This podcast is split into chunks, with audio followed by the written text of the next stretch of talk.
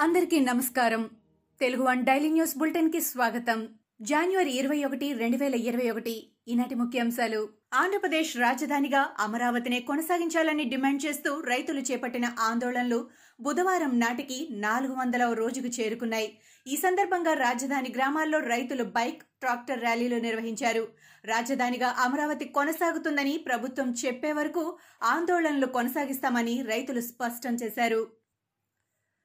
Polavaram project సకాలంలో పూర్తయ్యేందుకు వీలుగా కేంద్రం సహకరించాలని కేంద్ర హోంశాఖ మంత్రి అమిత్ షాను ఆంధ్రప్రదేశ్ ముఖ్యమంత్రి వైఎస్ జగన్మోహన్ రెడ్డి కోరారు.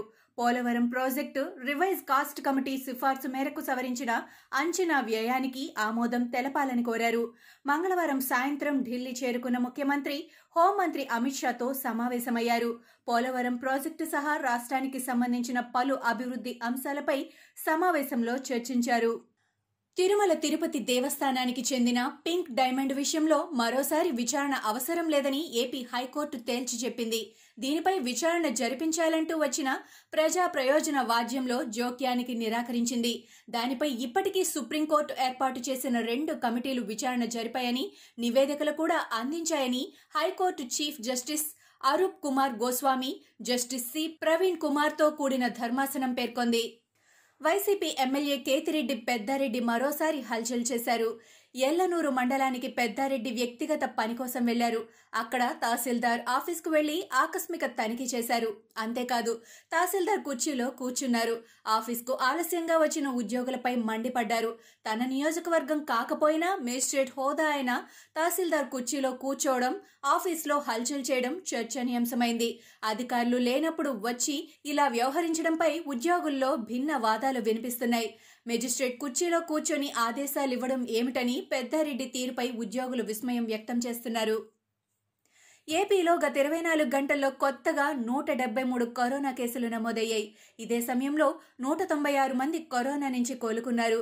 కొత్తగా కరోనా మృతి ఒక్కటి కూడా సంభవించలేదు. ప్రస్తుతం రాష్ట్రంలో పదహారు వందల ముప్పై ఏడు కేసులు యాక్టివ్గా ఉన్నాయి. తెలంగాణలో గత ఇరవై నాలుగు గంటల్లో రెండు వందల అరవై ఏడు కరోనా కేసులు నమోదయ్యాయి.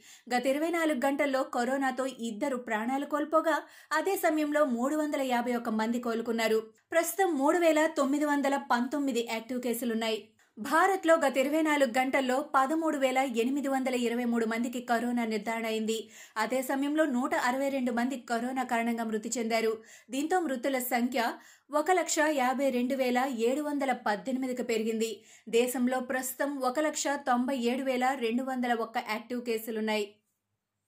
నిర్మల్లో కరోనా వ్యాక్సిన్ తీసుకున్న నలభై రెండేళ్ళ ఆరోగ్య కార్యకర్త మృతిపై ప్రభుత్వం వివరణ ఇచ్చింది. ఆయన కరోనా టీకా వల్ల చనిపోలేదని ఆయన మృతికి అది కారణం కాదని స్పష్టం చేసింది. గుండె నొప్పితోనే ఆయన మృతి చెందినట్టు తెలిపింది. ఈ మేరకు ప్రజారోగ్యం కుటుంబ సంక్షేమ శాఖ ప్రకటన విడుదల చేసింది. కరోనా మహమ్మారి మరో కొత్త రూపం దాల్చింది. ఈ కొత్త రకం కరోనా వైరస్ జర్మనీలో సోమవారం బయటపడింది. ఇప్పటికీ చాలా మందిలో ఈ కొత్త రకం వైరస్ను వైద్యులు గుర్తించారు. దక్షిణ జర్మనీలోని ఓ హాస్పిటల్లో దాదాపు ముప్పై ఐదు మంది రోగులలో ఈ కొత్త వేరియంట్ కరోనా లభించింది. ఇది యూకేలో వచ్చింది కాదని ఇది మరో కొత్త రకమని అధికారులు చెప్పారు. ఈ కొత్త రకం కరోనా దెబ్బతో ప్రజల్లోని భయం మరింత పెరిగింది. అయితే దాంతో ప్రజలు భయాందోళనలకు గురి కావద్దని దీనిపైన వ్యాక్సిన్ పనిచేస్తుందని అధికారులు అంటున్నారు. బంజారా హిల్స్ కార్పొరేటర్ విజయలక్ష్మిపై షేక్పేట తహసీల్దార్ శ్రీనివాసరెడ్డి పోలీసులకు ఫిర్యాదు చేశారు. తన ఆఫీసులోకి బలవంతంగా వచ్చి తన మీద దాడికి పాల్పడ్డారని ఫిర్యాదు చేశారు. హైకోర్టుకు వెళ్ళాల్సి ఉండగా తనను అడ్డుకొని దుర్భాషలాడిందని కేకే కూతుర్నంటూ నానా హంగామా చేశారని ఆయన ఫిర్యాదులో పేర్కొన్నారు. విజయలక్ష్మితో పాటు ఆమె అనుచరులు షేక్పేట్లోని తహసీల్దార్ కార్యాలయానికి వచ్చి తనను దుర్భాషలాడడమే కాకుండా తన ఉద్యోగ విధుల రీత్యా హైకోర్టుకు వెళ్తుండగా అడ్డుకొని నెట్టివేశారని శ్రీనివాసరెడ్డి ఫిర్యాదులో పేర్కొన్నారు. కర్ణాటక వ్యవసాయ శాఖ మంత్రి బీసీ పాటిల్ వివాదాస్పద వ్యాఖ్యలు చేశారు. ఆత్మహత్య చేసుకునే రైతులు మానసికంగా బలహీనులని అలాంటి ఆత్మహత్యలను ప్రభుత్వం మెడకు చుట్టడం సరికాదని అన్నారు.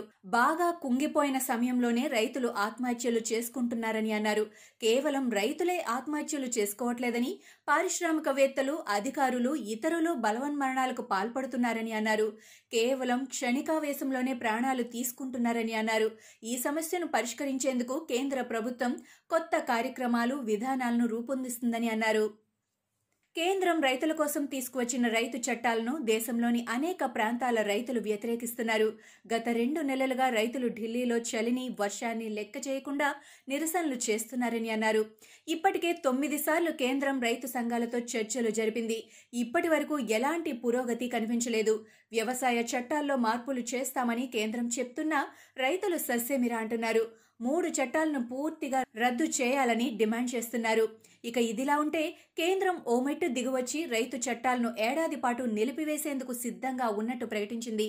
రైతులతో చట్టాల విషయంలో ప్రతిష్టంభన కొనసాగుతూ ఉండటంతో కేంద్రం ఈ కీలక నిర్ణయం తీసుకుంది.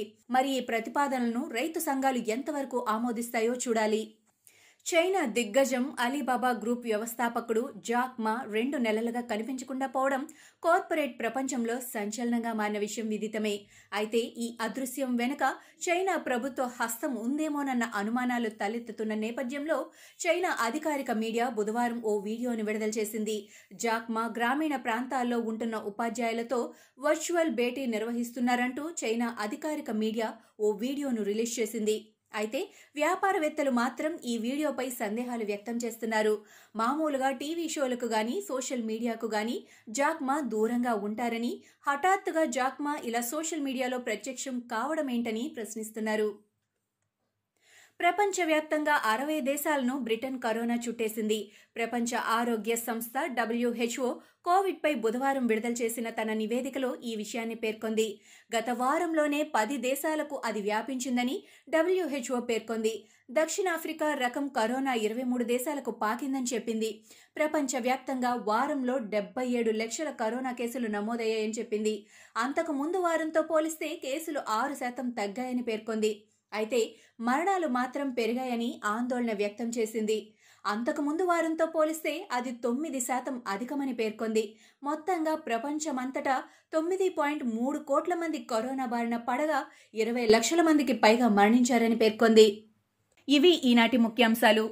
మరికొన్ని ముఖ్యాంశాలతో మళ్ళీ రేపు కలుద్దాం.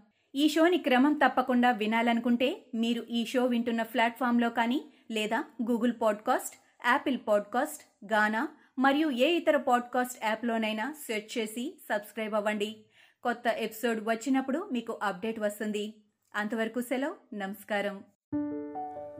ఆకట్టుకునే కథలు వినూతన సినిమా విశేషాలు మరియు అద్భుతాలు సృష్టించిన కొందరు రచయితలు మరియు ప్రముఖుల జీవిత కథనాలను ఈ షోలో మీరు వినవచ్చు. Koumudi founder and editor Kiran Prabha garu host చేస్తున్నటువంటి ఈ podcast Koumudi talks with Kiran Prabha. ప్రతి శనివారం ఒక కొత్త కథనంతో మీ ముందుకొస్తుంది. ఈ షోని మీరు వినాలంటే యాపిల్ పాడ్కాస్ట్లో కానీ గూగుల్ పాడ్కాస్ట్లో కానీ లేదా స్పాటిఫైలో కానీ ఈ షోని సబ్స్క్రైబ్ చేసి నోటిఫికేషన్ టర్న్ ఆన్ చేసుకోండి. ఎపిసోడ్ రిలీజ్ అయినప్పుడు మీకు అప్డేట్ వస్తుంది.